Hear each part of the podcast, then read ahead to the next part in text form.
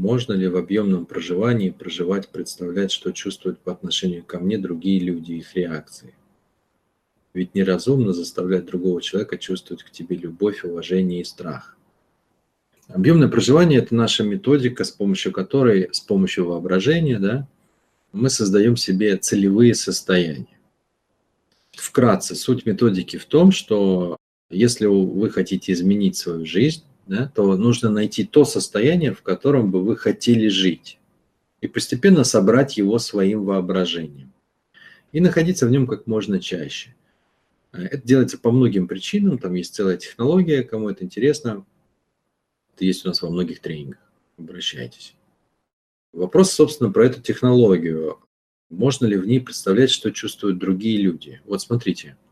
В принципе, вопрос для большинства целевых образов не актуальный. Есть, если вы хотите зарабатывать деньги, например, там что-нибудь купить, продать, построить, сделать, то по большому счету там будет иметь значение только ваше состояние. Да? Ну, все остальное как бы, оно не то, что не важно, естественно, оно важно, но для, с точки зрения проживания целевого образа оно вторично. Поэтому и вопроса, собственно, не возникнет. Но вот, например, если вы делаете целевой образ на отношения, то тогда это актуальный вопрос. Действительно, вот, например, вы хотите прожить себя в каких-то отношениях. Там, ну, мужчина с женщиной или женщина с мужчиной. Корректно ли, например, представлять себя с конкретным человеком, ну и как бы и моделировать, что он чувствует к вам? Нет, это некорректно. Особенно, если это какой-то конкретный человек. Почему? Потому что у каждого из нас есть своя свобода воли. То есть каждый человек вправе сам решить, с кем он и чего хочет. Да?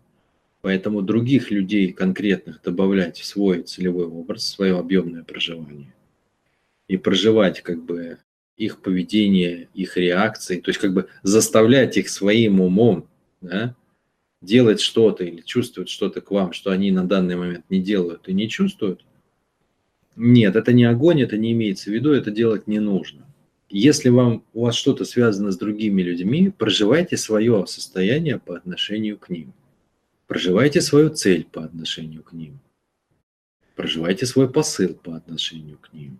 Вы можете держать в голове намерение, какой бы реакции вы хотели. Да? Но кто как будет реагировать по факту, это вне вашей власти.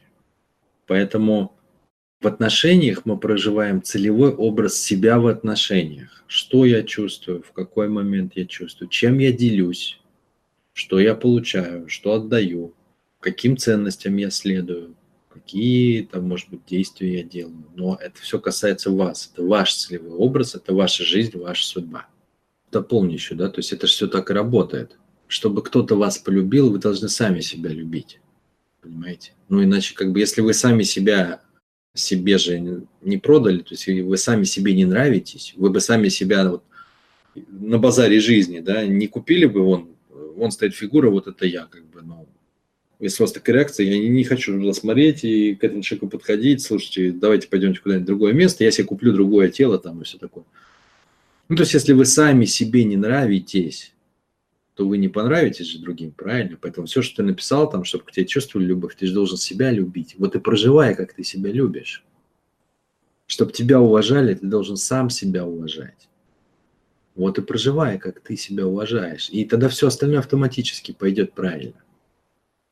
Вот это важная подсказочка.